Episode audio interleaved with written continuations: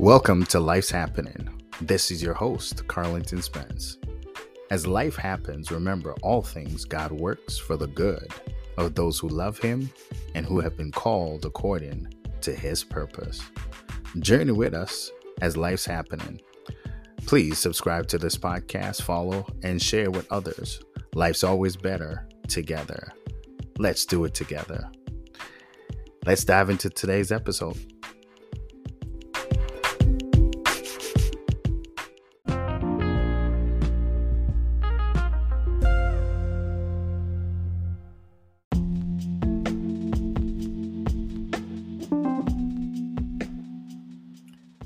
What's good, family? It's Carlington, your host. Today's devotional is entitled In the Dark and Not Afraid.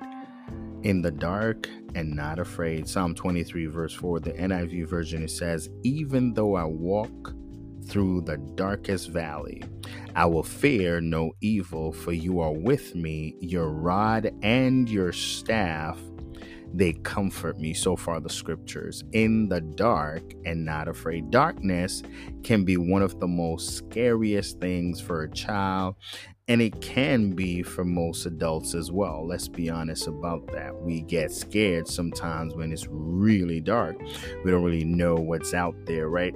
I can remember my daughter wanting to have the light on, even though we were in the room with her. Do you believe that? Because she's afraid of the dark. We were there with her, but she's not comfortable in the dark.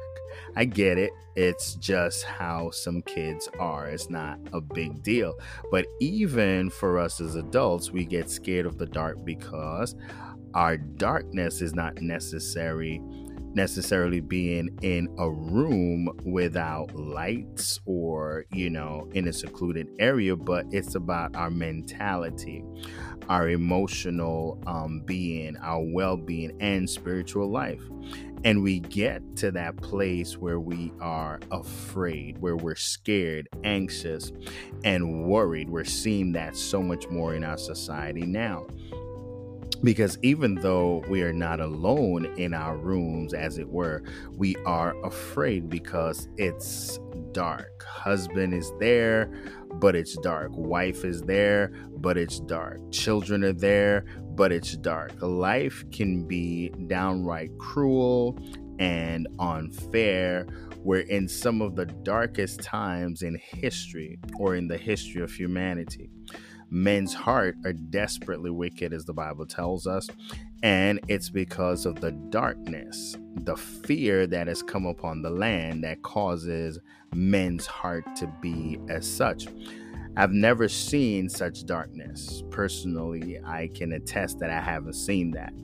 Where we can one day see kids murdered in school, babies being killed, aborted, but then we debate about gun control and darkness, gross darkness mentality. Our world is in a bad place. Our world is in a dark place. Let's put it that way. People are losing their minds, and it's getting darker.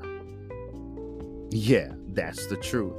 But there's comfort for the believers. I want you to hear that. Who have found themselves also living in the darkness. We are in this world, but we're not of this world. So we live in this dark, gross darkness as well. We're not exempt because we're in the world where it's dark, right? We're here. I found comfort, however, in this psalm, which is a psalm that every person on the planet has heard or even read, and they find comfort and truth in this psalm. It's a favorite psalm of myself and for most people. David says, "Even though I walk through the darkest valley, I will fear no evil." In other words, I'm in the dark and I'm not afraid. Why? The next part of the text tells us why. It says, "For you are with me, your rod and your staff, they comfort me."